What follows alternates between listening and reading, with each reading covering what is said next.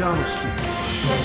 50 miliard eur pro napadenou Ukrajinu. Další unijní pomoc nakonec podpořilo i váhající Maďarsko. Státní rozpočet po měsíci 620 miliard mínusu. Dneškem počínaje vzrostla daň z tabáku.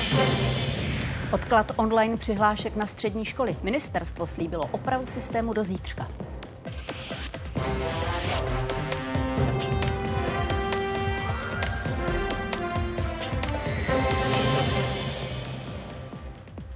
Události právě začaly, vaše pozornost nás těší. Vítejte. A za celou redakci dobrý večer. Průlom v jednání o penězích pro Ukrajinu. Lídři unijních států podpořili na samitu v Bruselu balík 50 miliard eur. Napadené zemi má přispět na chod státu v příštích čtyřech letech. Nakonec souhlasil i maďarský premiér Viktor Orbán, který ještě před pár dny hrozil vetem. Dostal slíbeno, že 27. bude pomoc pravidelně vyhodnocovat. Bez této injekce by se Kiev za několik týdnů ocitl bez peněz. Dokážeme se nadále zhodnout i na podpoře Ukrajiny, na garantování finanční pomoci pro Ukrajinu. To je signál, který Evropská unie vysílá na venek a to je, to je signál eh, velmi, velmi silný. Toto je jasný signál, že Ukrajina odolá a že Evropa odolá. A je opravdu důležité, že tohle rozhodnutí jste přijali jednomyslně, všech 27 členských států. unanimously by all, all of you, all 27 member states. Navzdory očekávaným potížím se spornou otázku podařilo vyřešit během pár minut. Díky maďarskému souhlasu Evropa nebude muset hledat žádnou náhradní variantu, která by platbu do Kyjeva zcela jistě zdržela. Být na evropské půdě proti všem, na to je Viktor Orbán zvyklý. Pomoc Ukrajině nebo sankce vůči Rusku blokoval už v minulosti. Viktor Raní slova unijních lídrů ale potvrdila to, co z diplomatických kruhů prosakovalo několik týdnů, že frustrace schování maďarského lídra narůstá. No nemáme problém s takzvanou únavou z Ukrajiny, ale tady v Bruselu jsme unaveni z Orbána. Nakonec to překvapivě trvalo jen pár minut a 27 států, včetně Maďarska, rozhodlo, že Ukrajinu podpoří 50 miliardami eur. Čtyřletý balík zahrnuje půjčky i nevratné dotace. Není potřeba hledat nějaké záhady, eh, není příjemné být sám a to si eh, každý postupně uvědomí. Kompromis se rodil v užším kruhu s německým kancléřem, francouzským prezidentem a italskou premiérkou. Viktor Orbán získal příslip, že lídři budou pomoc Ukrajině každý rok vyhodnocovat a můžou požádat Evropskou komisi o podrobnější přeskum. A teď, co maďarský premiér chtěl a nedostal. Schvalování pomoci po částech, což by mu dalo příležitost opakovaně hrozit vetem. Za rok, za dva i za tři. Tomu se zbytek 27. chtěl za každou cenu vyhnout. 26 států se obávalo i scénáře, že by pomoc musela jít mimo unijní rozpočet. Ukrajina by peníze dostala pozdě kvůli zdlouhavému schvalování v každé zemi zvlášť. Těchto 50 miliard eur na čtyři roky taky vysílá velmi silný vzkaz Putinovi právě před druhým výročím jeho brutální invaze. Peníze od spojenců Kiev potřebuje na provoz státu, fungování úřadů a škol, výplaty zaměstnanců a vojáků nebo důchody. Čeká i na obdobný balík z USA. Tvrdí, že bez rychlé injekce by zdroje ve státní pokladně došly už na jaře. Petr Obrovský, Česká televize Brusel. A pár čísel. Od začátku ruské agrese bezmála před dvěma lety do schválení zatím posledního balíku peněz poskytla EU a její členové Ukrajině víc než 88 miliard eur. Největší část, zhruba 43 miliard eur, tedy přes 1 bilion korun, šla na podporu celkové ekonomické, sociální a finanční odolnosti země. Následuje v přepočtu přibližně 700 miliard na vojenskou pomoc a přes 400 miliard korun pro lidi, kteří před válkou uprchli do zemí 27. Unie je tak nejštědřejším přispěvatelem. Následují Spojené státy, které se angažují hlavně ve vojenské podpoře a s velkým odstupem pak Německo. Poslední údaj týkající se Česka mluví o necelých 38 miliardách korun. A do Bruselu za Petrem Obrovským ještě živě. Kromě peněz se mluvilo taky o podpoře vojenské. Jak konkrétně?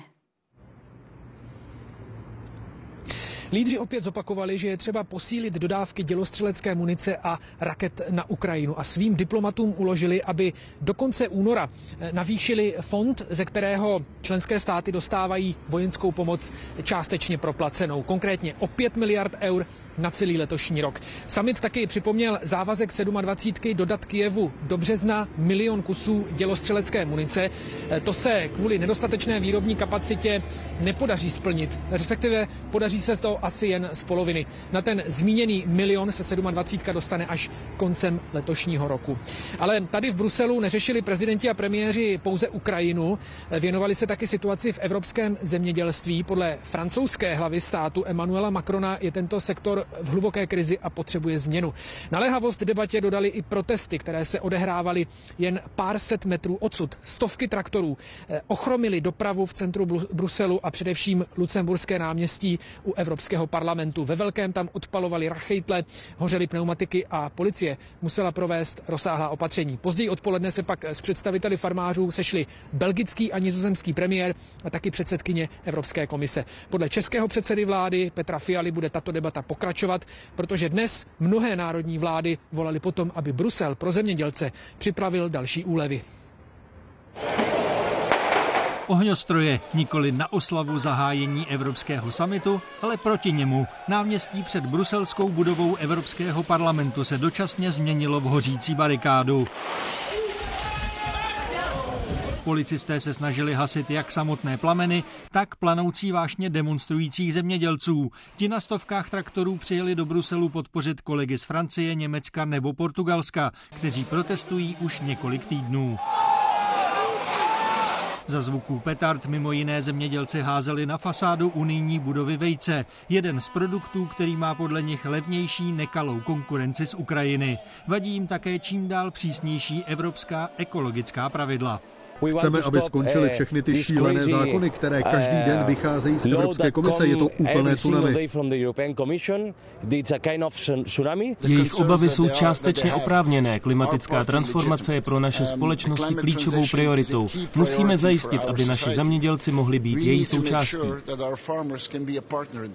Zemědělci vědí, že pro jejich protest je teď vhodná doba. Blíží se volby do Evropského parlamentu, před kterým zapálili své barikády. Některé evropské vlády se obávají, že v nich posílí nacionalisté a jsou proto podle části demonstrantů ochotnější vyjednávat. Petr Zavadil, Česká televize. Závěry unijního samitu proberou pochopitelně i události komentáře. V debatě s europoslancem ODS Alexandrem Vondrou a poslancem Hnutí Ano Jaroslavem Bžochem. A události teď pokračují už za chvíli třeba reportáží o dvouletém Martinovi. Na jeho šléčbu se ve sbírce vybralo 150 milionů korun. Ve Francii už absolvoval desetihodinový zákrok. Ode dneška se zvýšila spotřební daň z tabákových výrobků, u cigaret nebo doutníků o 10%, u nahřívaného tabáku o 15%. Trafiky mohou ještě čtvrt roku doprodat zásoby se starým kolkem a nižší sazbou.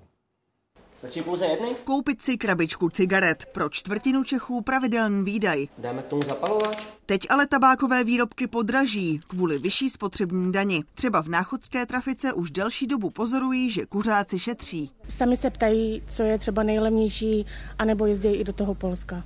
To tady u těch hranic je teďka takový, je to velká konkurence pro nás. Tuto krabičku jsme v náchodské trafice koupili za 154 korun. Tady v Polsku bychom za ní zaplatili 120. Navíc ceny v Česku se mají ještě zvyšovat. Nelíbí se to třeba Janu Šafránkovi. Do Polska proto jezdí pro cigarety už druhým rokem. U nás stojí ten karton 1390 a tady mě vyjde na 900. 60 korun. V Česku se to má ještě zdražovat. Koupíte si vůbec někdy cigarety v Česku? Ne. Ode dneška se zvyšuje spotřební daň z cigaret, doutníků a klasického tabáku o desetinu, z toho zahřívaného o 15. Krabička zdraží až o 8 korun. Je to krok správným směrem, i když to zvýšení je poměrně eh, ohleduplné vůči těm uživatelům. Do konce dubna mohou obchodníci prodat zásoby se starým kolkem, a tedy nižší daní. Od května bude nová sazba závazná. Ministerstvo financí si od toho letos slibuje 2 miliardy navíc. Do roku 2027 7 má daň každoročně stoupat o dalších 5, respektive 15% Spousta lidí říká, že třeba už ani nebude kouřit, anebo právě ti, kteří nejezdili do Polska, řeknou, že začnou jezdit. I kvůli přesunu kuřáků k alternativám zavedl stát od nového roku spotřební daň také z náplní do e-cigaret a nikotinových sáčků. Postupně má růst až na 10 korun za mililitr náplně a korunu 70 za gram nikotinu v sáčcích. U všech těchto výrobků platí přechodné období až do konce září. Od 1. října musí odrážet zvýšenou cenu o spotřební daň. V kamenných obchodech už nově nesmějí nabízet ani různé prodejní akce, jako jsou slevové poukázky, akce 2 plus 1 zdarma anebo dárek k nákupu. Podle státního zdravotního ústavu je prostor i pro další regulaci, hlavně reklamy a prodejních míst. Krajské redakce Anina Ortová, Česká televize. Za první letošní měsíc vláda hospodařila se schodkem 26 miliard korun. To je o 19 miliard horší výsledek než před rokem. Zároveň jde o druhé nejhorší lednové číslo v historii. Důvodem je hlavně dřívější vyplacení 30 miliardové dotace regionálnímu školství. Výdaje tak meziročně vzrostly o 25% a přesáhly 173 miliard. Na daních a dalších odvodech stát v lednu vybral přes 147 miliard. Meziročně o 11,5% víc jedna jediná platba v rozdílu jednoho pracovního dne a ten výsledek jako ovlivní částkou 30 miliard korun. Takže kdybych ji odpočetl, tak proti Loňsku je to zlepšení zhruba o 11 miliard korun, ale i tak eh, je to příliš předčasné hodnotit výsledky rozpočtu. Vláda si pro letošek naplánovala schodek 252 miliard. Lednová čísla jsou pro celkový výsledek jenom orientační i podle opozice. Je velmi brzo, vstoupí do toho celá řada věcí, uvidíme, jak se budou vyvíjet příjmy. Vládě prostě pomáhaly velice inflační příjmy, nezvládnutá inflace, díky které všichni platili vyšší daně. Ministr financí Zbyněk Staňura dnes potvrdil, že přesnější odhady o vývoji letošního rozpočtu bude mít jeho rezort v červenci, tedy například poté, co firmě zaplatí loňskou daň z příjmu právnických osob. Slovenští poslanci dál jednají o vládní novele trestního zákona. Ta snižuje postihy za hospodářské přečiny a korupci nebo ruší speciální prokuraturu. Ve 30 slovenských měst se v podvečer znovu konaly demonstrace. V Bratislavě je Lukáš Maté. Lukáši, jaké argumenty proti novele na protestech zaznívají a jak normu hájí koalice? Opoziční politici, kteří pořádají tyto protesty, mluví jasně, podle nich je novela trestního zákona pouze má jeden cíl a to, aby se zbavili svých možných trestů a stíhání současní vládní politici, především ze směru sociální demokracie. K tomu má vést eh, jak zrušení speciální prokuratury, tak především dramatické snížení trestních sazeb za hospodářskou trestnou činnost a za korupci, přičemž se to často týká i politiků, kteří navrhují třeba pozměňovací návrhy, tak jak tomu bylo v případě bývalého policejního prezidenta Timora Gašpara, poslance za směr sociální demokracie, který přišel s pozměňovacím návrhem, ale ty změny jsou podle opozice opozici podle právnické obce eh, velmi kosmetické a prakticky nic nemění. Vládní koalice naopak říká, že je třeba tato novela, aby se zjednodušil systém e, prokuratury a vyšetřování tady na Slovensku a argumentují tím, že v letech 2020 a 2023, kdy nevládli, kdy tady vládla opozice, tak byly porušovány lidská práva při všech těch trestních řízeních, která se vedly i proti politikům e, směru Roberta Fica. Armáda USA znovu zasáhla proti povstalcům v Rudém moři a Jemenu. Úder přišel po dalším raketovém útoku Houthijů na plavidlo Američanů. Ti balistickou střelu zničili a s ní i desítky dronů. Zranění ani škody posádka torpédoborce USS Carney nehlásí. Kosoříně uchocně začaly utrácet nakažené slepice a kohouty. V halách společnosti Mach Drůbež je jich 70 tisíc. Letos je to v Česku poprvé, co ptačí chřipka zasáhla komerční velkochov. Nad ránem se farma v Kosoříně proměnila v hermeticky uzavřenou karanténu. Ležení v ní postavili hasiči. V ochranných oblecích a maskách začali napouštět do první z deseti hal oxid uhličitý. Pak začnou stejně chránění lidé z firmy vynášet drůbež. Půl hodinka na oblečení, dvě hodinky práce a půl hodinka na dekontaminaci, takže takový tříhodinový cyklus. A potom mají e, nějakou dobu na odpočinek. Eh, je to psychicky náročné. Na farmě teď pracuje 40 hasičů a tým veterinářů. Pojedeme přes den a v noci, v noci dáme přestávku, protože už vzhledem k těm pracovníkům potřebují prostě odpočinek. Právě v Kosoříně před 17 lety použili hasiči oxid uhličitý v podobném případě v Česku poprvé. Nákaza, tentokrát zvlášť agresivní, udeřila znovu. My jsme vlastně tenkrát se vůbec učili tu technologii. Za tu, za tu dobu vlastně už jsme trošku někde jinde, už jsme na tyhle ty zásahy vybaveni. Nechá se to přirovnat přirovnat eh, například k syndromu vlakového kupé, co všichni známe, tak jak když tam sedí několik lidí, zadejchají ten vzduch postupně a postupně usínají. Stejně tak to dochází u těch zvířat. Nákladní auta odvezou v zajištěných kontejnerech do kafilerie v Žichlínku u Lanškrouna 40 km od farmy 300 tun drůbeže. Je třeba vidět to, že za touto prací, která je neveselá, je ta ochrana toho okolí a ochrana trhu a zabezpečení prostě dalšího fungování zemědělských podniků. Škodu firmě Machy likvidaci uhradí stát. Jen za drůbež zaplatí přes 20 milionů, za zničená vejce 22 milionů. Haly se musí dezinfikovat a firma podle svého vyjádření neobnoví chov na tomto místě dřív než v květnu. Podle hasičů a veterinářů potrvá zásah do soboty, nejpozději do neděle. Vlastně Mlovajner, Česká televize, Kosořín, Uchocně. Většinu ústavních soudců už tvoří lidé vybraní Petrem Pavlem. Dnes jmenoval další advokáta a docenta soukromého práva Milana Hulmáka. Prezident řekl, že návrhy na zrušení zákonů, které ústavnímu soudu posílají politici, budou kromě nestranosti vyžadovat i odolnost vůči různým tlakům.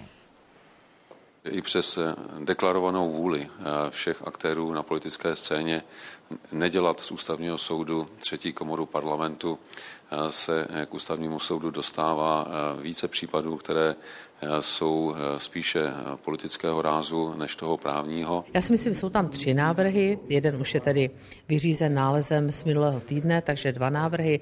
Já to nevidím jak dramatické. Petr Pavel dosud jmenoval k ústavnímu soudu čtyři muže a čtyři ženy. Letos bude vybírat ještě tři kandidáty, které navrhne Senátu. Všichni vlastně kandidáti na pozici soudce ústavního soudu vyjadřovali svoji potřebu zdrženlivého ústavního soudu. A to je přesně to, o čem mluvil pan prezident.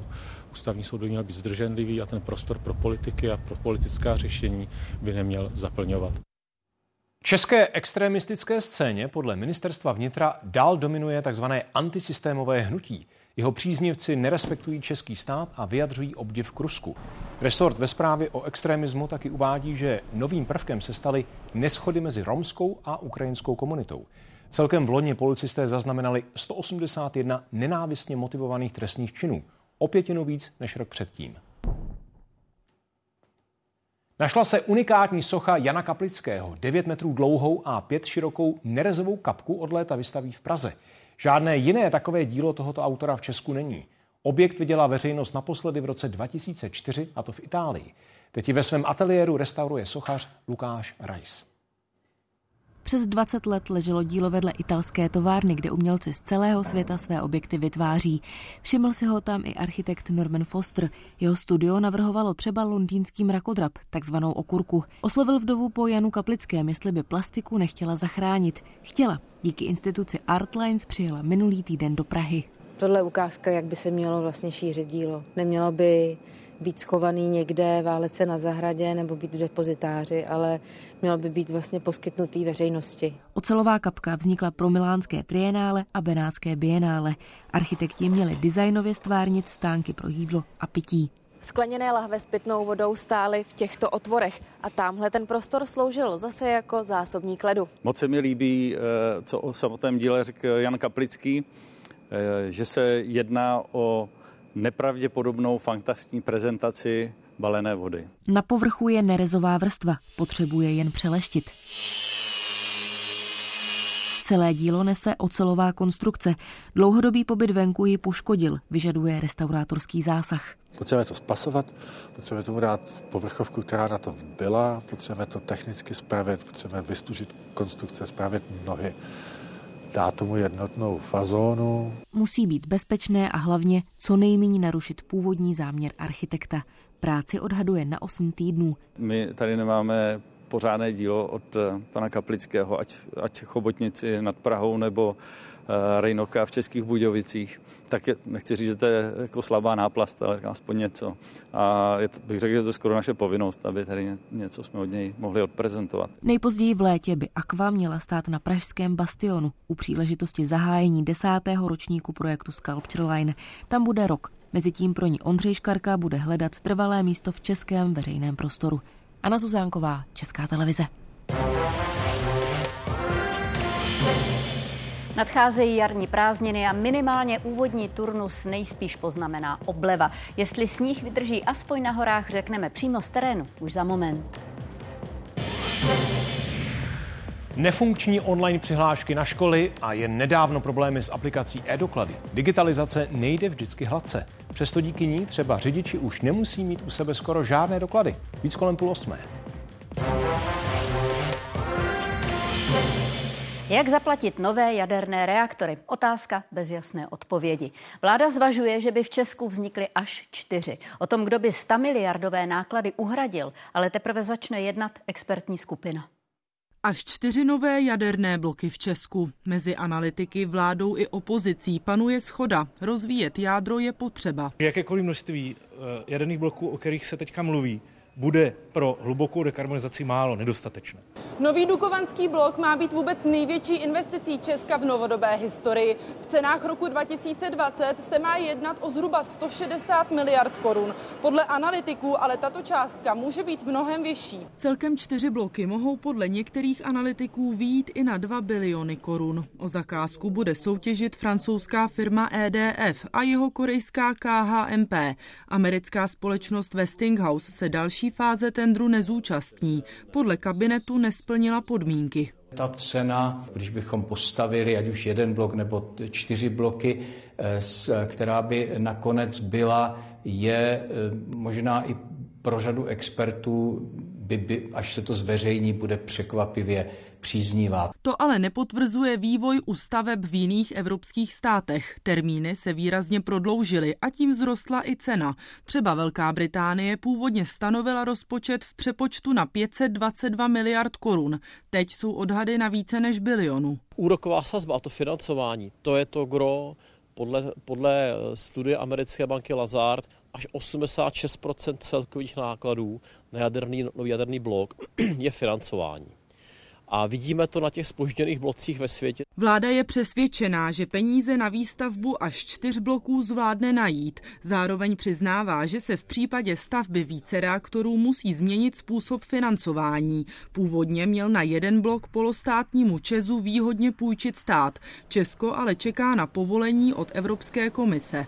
Vždy bude záležet na té celkové ceně a na délce eh, a na, na tom, jak to financování bude, buď kontinuální, to znamená každý rok stejně, nebo se bude v letech měnit. To všechno budeme počítat a hledat tu nejefektivnější variantu. Pokud by se jednalo o více bloku, eh, tam už do toho musí zásadním způsobem vstoupit stát, a to buď tím způsobem, že získá 100% kontrolu nad společností ČES, anebo za B, že se vyčlení samostatná společnost, například Čes Dukovany 2 a nad ním získá stát 100% kontrolu. Na nutnost transformovat firmu Čes upozorňuje i část odborníků. Když bude zadán kontrakt na čtyři bloky, takže to implikuje jasnou nezbytnost něco udělat s Česem, při nejmenším pro jadernou část získat tam absolutní kontrolu státu. Konkrétní možnosti financování by vládě měla navrhnout expertní skupina, a to do konce roku. Redakce a Tereza Glajchová, Česká televize. Pohonné hmoty zdražily za poslední týden o desítky haléřů. Natural stojí v průměru 36,80 za litr. Nafta velmi podobně. Nejvíc platí řidiči tradičně v Praze, nejmí naopak na Ústecku. Analytici očekávají, že se ceny budou zvyšovat dál. Dvouletý Martin je po operaci na léčbu chlapce se vzácnou genetickou poruchou. Lidi darovali víc než 150 milionů korun. Nákladný zákrok provedli lékaři ve Francii. Podle rodičů dítěte byl úspěšný. Poděkovali i veřejnosti za podporu. Záběry ze včerejšího rána z nemocnice ve francouzském Montpellieru. Dvouletý Martin jen pár okamžiků před plánovanou operací. Začala kolem osmé. Neurochirurgové během desetihodinového zákroku injekčně aplikovali chlapci do hlavy lék Upstáza. Francouzský tým lékařů doplnili i neurologové z Pražské motolské nemocnice. Geniální na tom je, že po těch mnoha hodinách prostě máme magnetickou rezonanci, která ukazuje, že jsme dostali přesně ten objem té látky přesně tam, kam jsme chtěli. Základní pocit je, že je to úleva, že vlastně to velký úsilí a zejména opravdu velký úsilí rodičů nakonec dopadlo pozitivně. To znamená, že Martinek dostal léčbu a ještě ke všemu všechno proběhlo bez komplikací. Úlevu cítí i rodiče Martina, kteří jsou v nemocnici s ním. Já tady teďka sedím vedle Martinka u postilky, teďka aktuálně eh, spinka a má takový hrozně spokojený výraz. Hrozně moc všem děkujeme za všechno. V péči francouzských lékařů by měl zůstat dva až tři týdny na pozorování. On peut espérer voir des petites choses sur l'éveil, le sommeil, au bout de 5 à 6 semaines, les progrès moteurs, c'est bien entendu ce qu'on attend, il faut attendre plusieurs mois. Ve stejnou chvíli, kdy chlapec nabýval vědomí, přicházel právní zástupce rodiny na ministerstvo zdravotnictví na jednání. Rádi bychom, aby se otevřela celospolečenská debata, vytvoření například národního koordinátora, národní rady, která by tyto případy prostě posuzovala a dávala k ním odborná doporučení. Ministerstvo nejprve chce, aby se zlepšil přístup pojišťoven ke klientům. Mít tam kontaktní osobu, jako mít tam jasně nastavený jakoby kontaktní, kontaktní schéma. Podobné vzácné genetické onemocnění, kterým trpí Martin, má asi 120 lidí na celém světě. Zákrok by měl jeho zdravotní stav zlepšit. Jan Šmíd a Pavla Kubálková, Česká televize. Plyn připojený pomocí sifonu a hadice od vysavače. Černého zákazníka z Brna zadrželi policisti koncem ledna. Na místo je spolu s hasiči přivolali kvůli zápachu, který se šířil z bytu. Plynu bylo ve vzduchu 22% a výbuch přitom hrozí už při mnohem nižší koncentraci. V blízkosti se navíc běžně kouřilo. Muž je podezřelý z obecného ohrožení. Začíná doba jarních prázdnin a počasí se momentálně tváří taky spíš jarně. Jestli se to v příštích dnech změní, to už nám řekne meteorolog Pavel Karas. Posloucháme tě. Dobrý večer. Únor letos začne teplotami, které budou připomínat spíš druhou půlku března. Dnes ráno se ještě při mrznoucím dešti tvořila velmi nebezpečná ledovka. Víkendová rána už ale budou bez mrazu. V pátek přejde přes naše území teplá fronta a v přílivu teplého a vlhkého oceánského vzduchu budou odpolední teploty během víkendu stoupat i nad 10 stupňů Celzia. Ještě tepleji bude na začátku následujícího týdne a na výrazné ochlazení to zatím nevypadá. Sněžit bude v pátek zprvu od středních poloh, ale tak, jak se bude oteplovat, se bude hranice sněžení posouvat až do nadmořských výšek nad tisíc metrů a pršet bude přechodně i na horách. Kvalita sněhu se tak bude zhoršovat a k odtávání sněhu bude kromě nadprůměrně vysokých teplot přispívat i silnější vítr, který bude foukat ze západních směrů a jeho nárazy se budou pohybovat mezi 50 a 70 a na horách může vítr v nárazech překročit i rychlost 90 km v hodině. Aktuálně leží na hřebenech našich hor kolem 1,5 metru sněhu, nejvíc v Krkonoších a na Šumavě. V nadmořských výškách kolem tisíce metrů je to ale výrazně míň.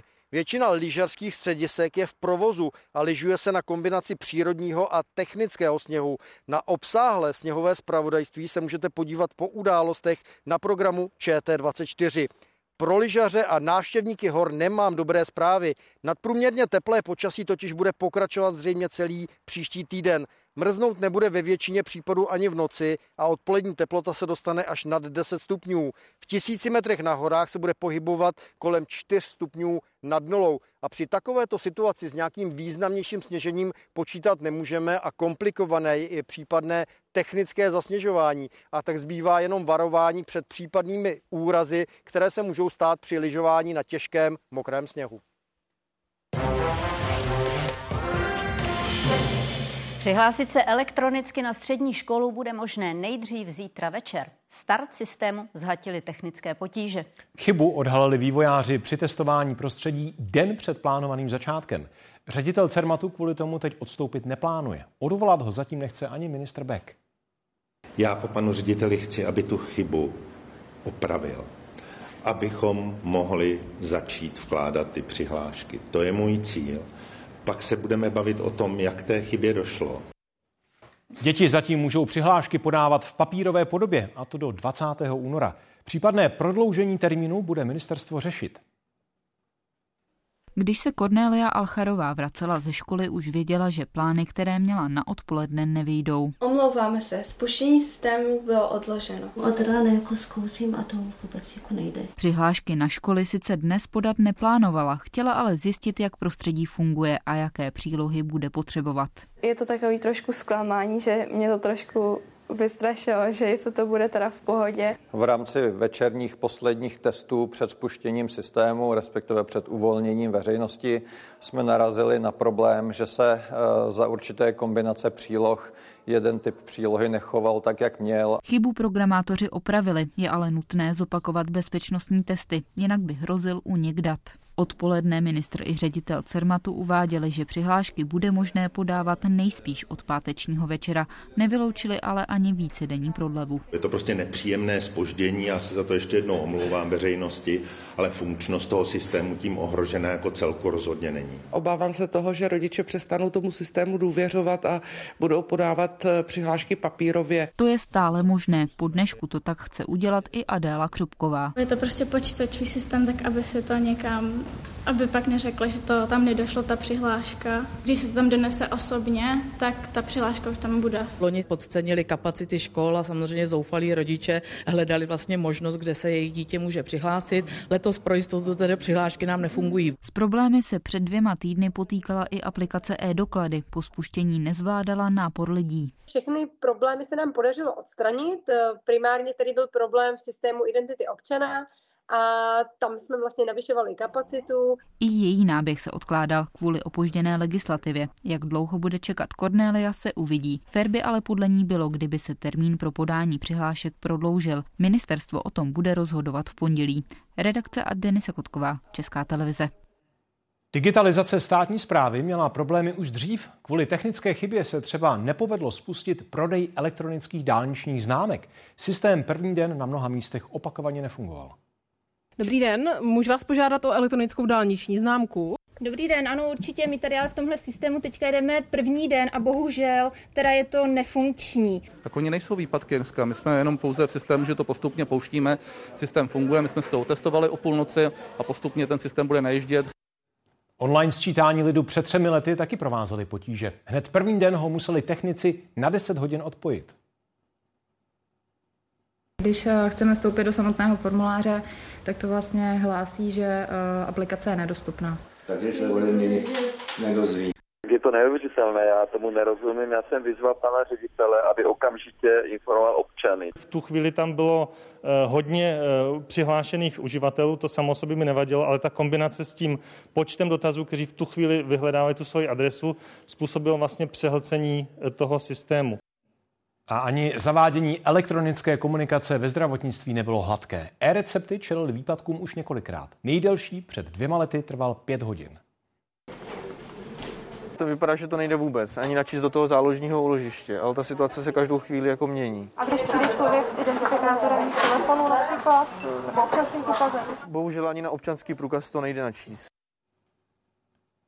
Digitalizace pomáhá například řidičům aut. Od nového roku už sebou nemusí vozit řidičský ani malý technický průkaz. Ten navíc mění svoji podobu. A velký technický průkaz už se nevydává vůbec. Bude jen elektronický.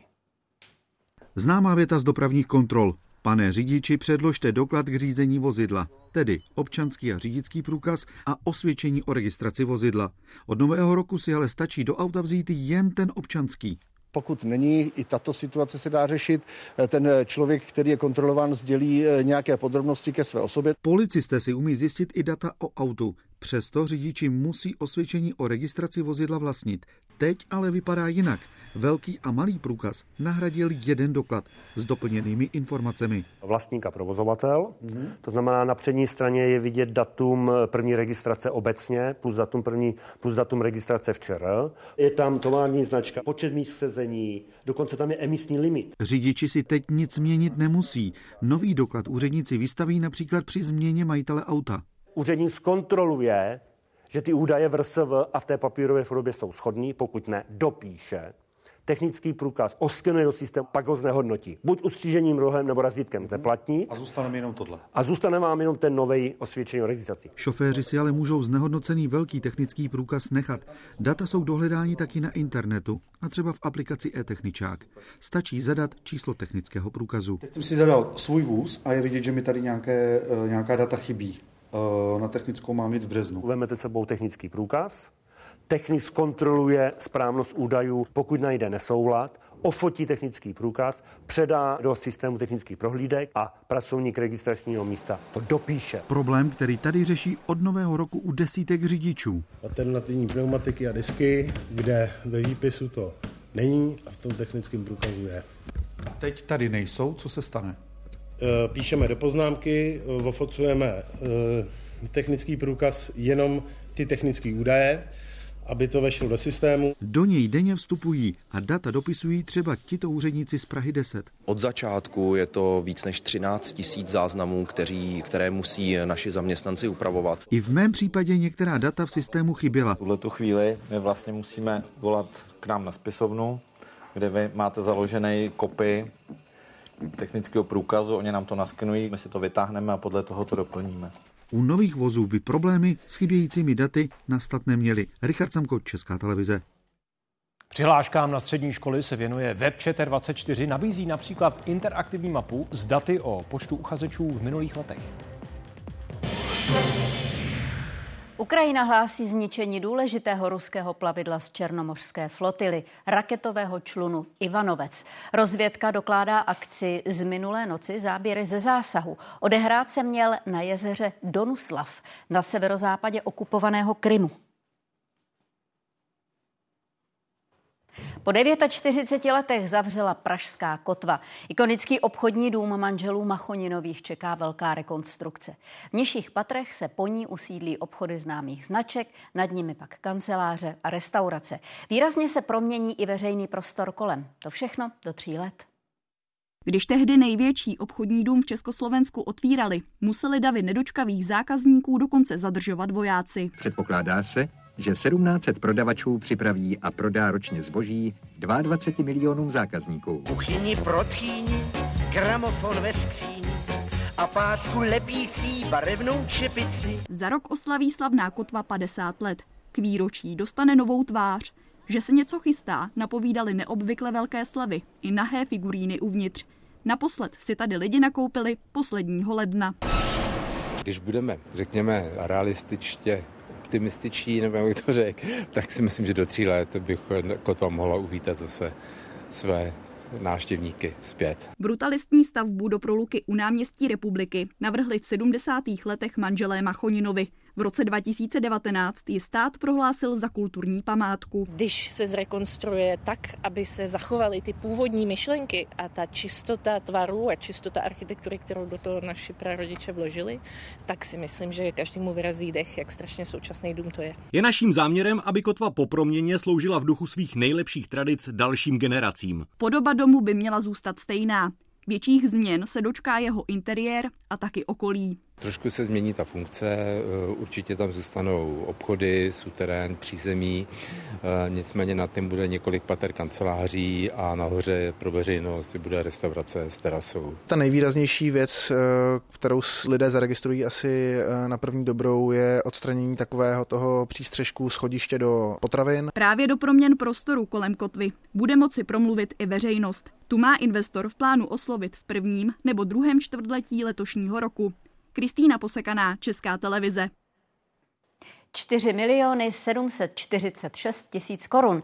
Padla dosud nejvyšší pokuta za nekalé obchodní praktiky. Energetický regulační úřad ji pravomocně uložil společnosti Armex Energy.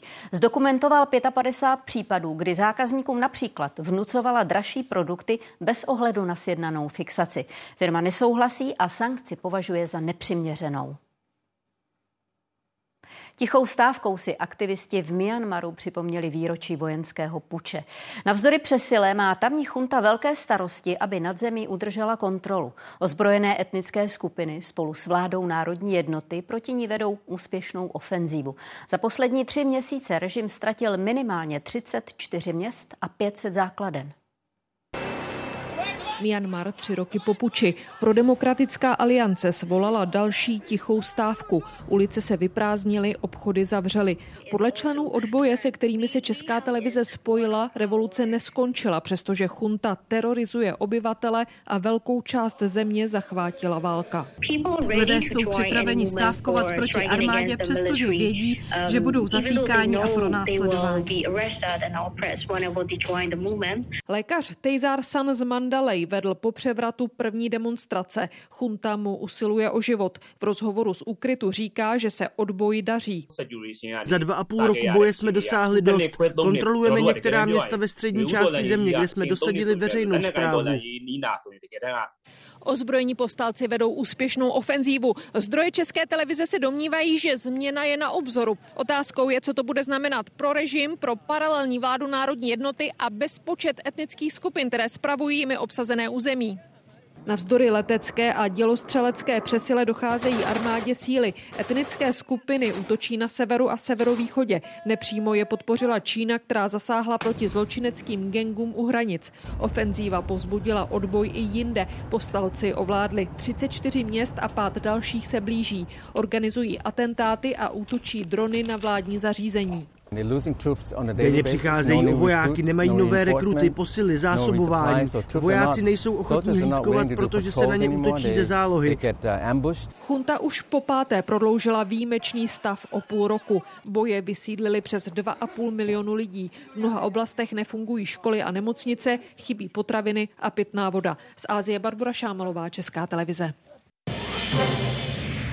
Milan Fiala, bývalý strážník, který v loni ve službě kopal v Lipníku nad Bečvou do ležícího muže, dostal dnes u Přerovského soudu podmínku. Fiala přiznal vinu a na trestu se domluvil se státním zástupcem. Incident z minulého roku natočil jeden ze svědků a zveřejnil na sociální síti. Milan Fiala tehdy vulgárně nadával, kopal a šlapal na hlavu opilému muži. Co si myslíš, vole? Co si vole? Ten trz je takový eh, zejména proto, že eh, pan obviněný se k tomu eh, skutku, který mu je kladen za vinu, plně doznal. Samozřejmě při svém věku je osoba, která doposud nebyla trestně stíhána, v životě nestála před soudem. Tam nebyl žádný důvod tu dohodu neschválit a soud neskladal ani nesprávnou, ani nepřiměřenou, takže v podstatě tam bylo celkem jednoznačně, že k tomu schválení dojde. Lékaři usilují o aktivnější vyhledávání těhotných žen, které mohou být nakažené hepatitidou C. Tento typ žloutenky je zrádný mimo jiné přenosem z matky na dítě. I proto infektologové doporučili ženy testovat. Novinka funguje nepovinně od ledna. Veronika Bečvářová poslouchá ozvy dítěte. Termín porodu má za týden. Zároveň je zdravotnice a každé vyšetření považuje za důležité. Otestovat se proto nechá i na hepatitidu C. Může se to týkat každého, i když to tak nevypadá. Mohli jsme to chytnout kdekoliv a nikdy nevíte na 100%, že eh, tu žlutenku v sobě nemáte. V Podolí testují každou matku, která přijde v prvním trimestru na těhotenské odběry. Stačí kapka krve. Pak během průběhu těhotenství, když se u nich vyvinou nějaké rizikové faktory, příznaky, třeba jaterní onemocnění, tak to vyšetření cíleně provádíme. Problém bývá užívání drog nebo tetování v nesterilním prostředí. Nakazit se mohli i lidé, kteří dostali krevní transfúzi před rokem 1992. Testování na hepatitidu typu C dělají dlouhodobě už tady v Mléčné bance v porodnici v Podolí. Jen za poslední měsíc prošlo kontrolou zhruba 100 litrů mléka. Řada žen s hepatitidou C, typu C je bezpříznaková, ale k tomu postižení jater může dojít. Léčba trvá zhruba tři měsíce. Ve většině případů je účinná. Tyto ženy jsou mladé, takže když se na hepatitidu přijde, tak se mohou léčit ve stádiu málo pokročilého jaterního onemocnění. Může se správně otestovat dítě, když se narodí. Proč to potřebujeme vědět čím dál tím víc, protože máme nové moderní léky, které můžeme dát dětem již od tří let věku a které dokáží tuto infekci zcela zlikvidovat. Nemoc je zrádná i v tom, že se projeví často až cirózou jater nebo rakovinou, a to i 30 let od nákazy. Podle odhadů může být v Česku až 60 tisíc lidí, kteří o nemoci neví. Ročně se léčí jen 1500 z nich. Lea Surovcová, Česká televize. V Moravskosleském kraji přibývá bobrů a tím i problémů. Hlodavci totiž mítí porosty na březích. Nově třeba v Bohumíně, kde porazili nebo poškodili už desítky stromů. Některé z nich ohrožují i přilehlé sportovní centrum a parkoviště. Správce toku povodí Odry se proto rozhodlo bobří hráz zbourat. Může se stávat, že přes noc bude se snažit tu hráz znovu postavit, poopravovat. Ale taky to může být jedinec, kterému třeba ty podmínky až tak nevyhovují. Je to nějaký mladý bobr, který teprve hledá nějaké to své teritorium a může to potom opustit a najde si jiné vhodnější místo pro život. V čele polského petrochemického gigantu PKN Orlen skončí jeho dosavadní šéf Daniel Obajtek. K 5. únoru ho odvolala dozorčí rada. Obajtka do funkce nominovala minulá vláda. Premiér Donald Tusk ho kritizoval a upozornil na řadu kontroverzních kroků, včetně umělého snížení cen paliv před říjnovými volbami. V Česku Orlen vlastní síť čerpacích stanic a dvě rafinérie. Jednou povodeň, teď zase nezvykle nízká hladina. Správci Vltaví snížili, aby mohla pokračovat důležitá rekonstrukce v centru Českého Krumlova. Lazebnický most je v havarijním stavu. Stavbaři museli měsíc čekat, než řeka opadne, aby mohli pracovat v jejím korytě. Stavba, kterou brzdila velká voda, zase pokračuje. Pomohl zásah o desítky kilometrů výš. Tady ve Vyšším Brodě vytéká voda z Lipenské přehrady na povrch. Povodí Vltavy snížilo průtok ze 40 metrů krychlových vody za sekundu na polovinu. Řeka Podhrází už není rozbouřená jako na začátku roku. Hladina Vltavy klesla o půl metru. Tak, aby jsme v Krumlově dosáhli průtoku zhruba 30 metrů za sekundu a město mohlo zahájit rekonstrukci Lazebnického mostu. Nechtějí, aby práce zasáhly do sezony. Do května musí být hotovo. Most je důležitou spojnicí mezi zámkem a centrem Krumlova. Velká voda příjezdovou cestu u levého břehu Vltavy příliš nepoškodila. Stavbaři ji přesto musí navýšit tak, aby se s těžkou technikou dostali k mostu. Potřebujeme tamhle u mostu mezi tím ostrovem a břehem udělat pracovní plošinu pro jeřáb. Most je ve špatném stavu. Zatím se tu hlavně bourá. Dělníci musí rozebrat i ocelové nosníky. Vrstevnatá koroze vlastně tamhle vidět oslabení profilu. Sochu Jana Nepomuckého chrání bednění. Kouká jenom hlava a zvědaví turisté nahlížejí i za ploty. Hello? Lidé musí místo obcházet po dvou lávkách, jelení nebo pivovarské, a povodí Vltavy sníží průtok ještě víc, už o víkendu. V pondělí budeme provádět snížení provizorního hrazení na jezu jelení lávka, kde máme také vlastně rozdělanou stavbu. Před Vánocemi ji nestihli dokončit. Chyběly dva dny. Očekáváme, že povodí po tomto snížení přistoupí k tomu, aby tu stěnu rozebralo. Zjistí škody po povodni a překážku v řece odstraní, aby se situace neopakovala. Martin Štěpánek, Česká televize, Český Krumlov. Přes 12 tisíc pilulek vhodných k výrobě pervitinu zabavili pardubičtí celníci poblíž hranice s Polskem. Právě v téhle oblasti jsou podobné záchyty nejčastější. Dvojice mužů léky převážela v batohu na zadním sedadle auta. Tady ta jedna pilulka to asi je pána, že? Nebo to je? to bude nějaký prášek něčeho. Černý batoh a v něm vánoční dárková taška plná prášků. Celníci dvojici mužů zabavili více než 5 kg pseudoefedrinu, tedy látky, ze které se vyrábí pervitin. Hlídka mobilního dohledu, která operovala v příhraniční oblasti s Polskem, si vytipovala černé Audi. Byla to běžná silniční kontrola. No, takže jste to tam od nich vzal, ten baťoch od toho kolegy v Polsku, jo? Podle celníků odhadovaná cena vyrobeného pervitinu by na černém trhu přesahovala 2 miliony korun. Ve věci byly zahájeny úkony trestního řízení, a to pro podezření ze spáchání trestného činu, nedovolená výroba a jiné nakládání s omamnými a psychotropními látkami a sjedy. Jen za minulý rok celníci v Pardubickém kraji napočítali na dvě desítky takových záchytů, nejčastěji právě u hranic s Polskem jsme určitě jednou z lokalit, kde se objevují dost často léky pseudoefedrinem nebo efedrinem, to znamená léky na výrobu pervitinu. V Královéhradeckém kraji jsme v minulém roce měli nejvíce záchytů v polském příhraničí, zejména pak na Trutnovsku a na Náchodsku. Celkově ale v České republice počet uživatelů drog mírně klesá. Tady nemáme téměř heroin, pervitin je teda výjimečně hodně, ale jako počtu těch problémových nitrožilních uživatelů drog jsme někde v průměru. Právě pervitin je ale podle národního koordinátora drogou, u které naopak počet uživatelů dlouhodobě roste. Kateřina Bibenová, Česká televize. Rekordních skoro 800 tisíc ptáků pozorovali v lednu lidi u krmítek. Na nejvíc místech a v největším počtu viděli síkoru koňadru. Šestý ročník ptačí hodinky ornitologům opět pomohl zachytit změny v migračním chování jednotlivých druhů. Dobrovolníci i letos spatřili rechky domácí, kteří v tuzemsku zimují zřídka, holuby hřivnáče a nebo pěnice černohlavé. Válka na Ukrajině přinesla zkázu i tamní Národní genové bance, jedné z deseti největších na světě. Její zaměstnanci se teď v různých částech země pokoušejí navázat na předchozí práci a vybudovat nový depozitář rostlinných semen. Zničené technické pomůcky v laboratoři připomínají události z konce března roku 2022. Do války v těchto prostorách vědci kultivovali rostlinné dědictví své země. Unikátní genetická banka rostlin čítala na 150 tisíc druhů semen nejen z Ukrajiny. Olek tu pracoval 12 let. Tehdy jsme připravovali semena k osavu na rok 2022. Připravili jsme semena k zasetí a předání do úschovny. Všechno, co se nacházelo v této části, bylo zničeno.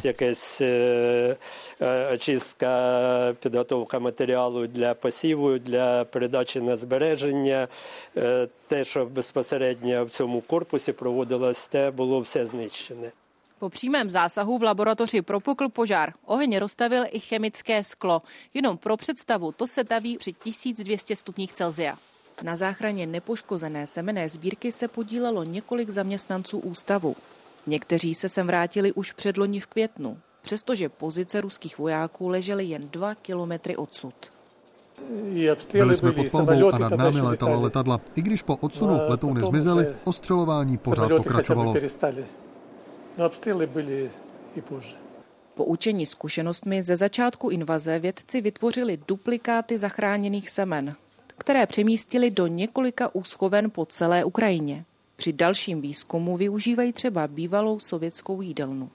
Nám Podařilo se nám přemístit no, do bývalých skladových prostor, kde jsme si vybudovali mrazáky, ve kterých určujeme úroveň odolnosti тут у нас установлені морозильні камери, в яких ми вивчаємо рівень морозостійкості сортів озимих зернових культур. Nehledě na polní podmínky práce vědců pokračuje. Třeba v této místnosti se rozhoduje, které druhy jsou kvalitní a které nejsou. Stav rostlin v dřevěných bedínkách pod teplem žárovek ukazuje, které dokážou krutou zimu přežít.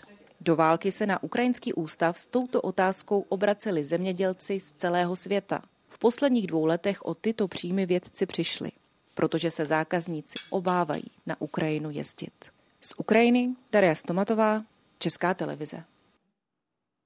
Snímek výtržnosti u soudu získal hlavní cenu Czech Press Photo. Pořídil ho Roman Vondrouš z ČTK.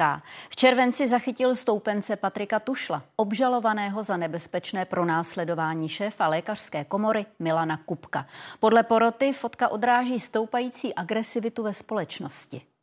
Já sám jako fotograf nikdy eh, tyhle ty strkanice eh, neměl příliš vládce, eh, poněvadž je to vždycky tak trochu o štěstí, kam se ten fotograf stoupne. Já mám takový dom, že ani v ten okamžik jsem se nedělal do fotoaparátu a držel jsem ho nějak od sebe. Ta fotografie koncentruje v sobě problém dnešní doby. V uvozovkách ty chytráci, který znají to řešení, jsou velmi agresivní, vždycky to černobílé vidění je velký nebezpečí.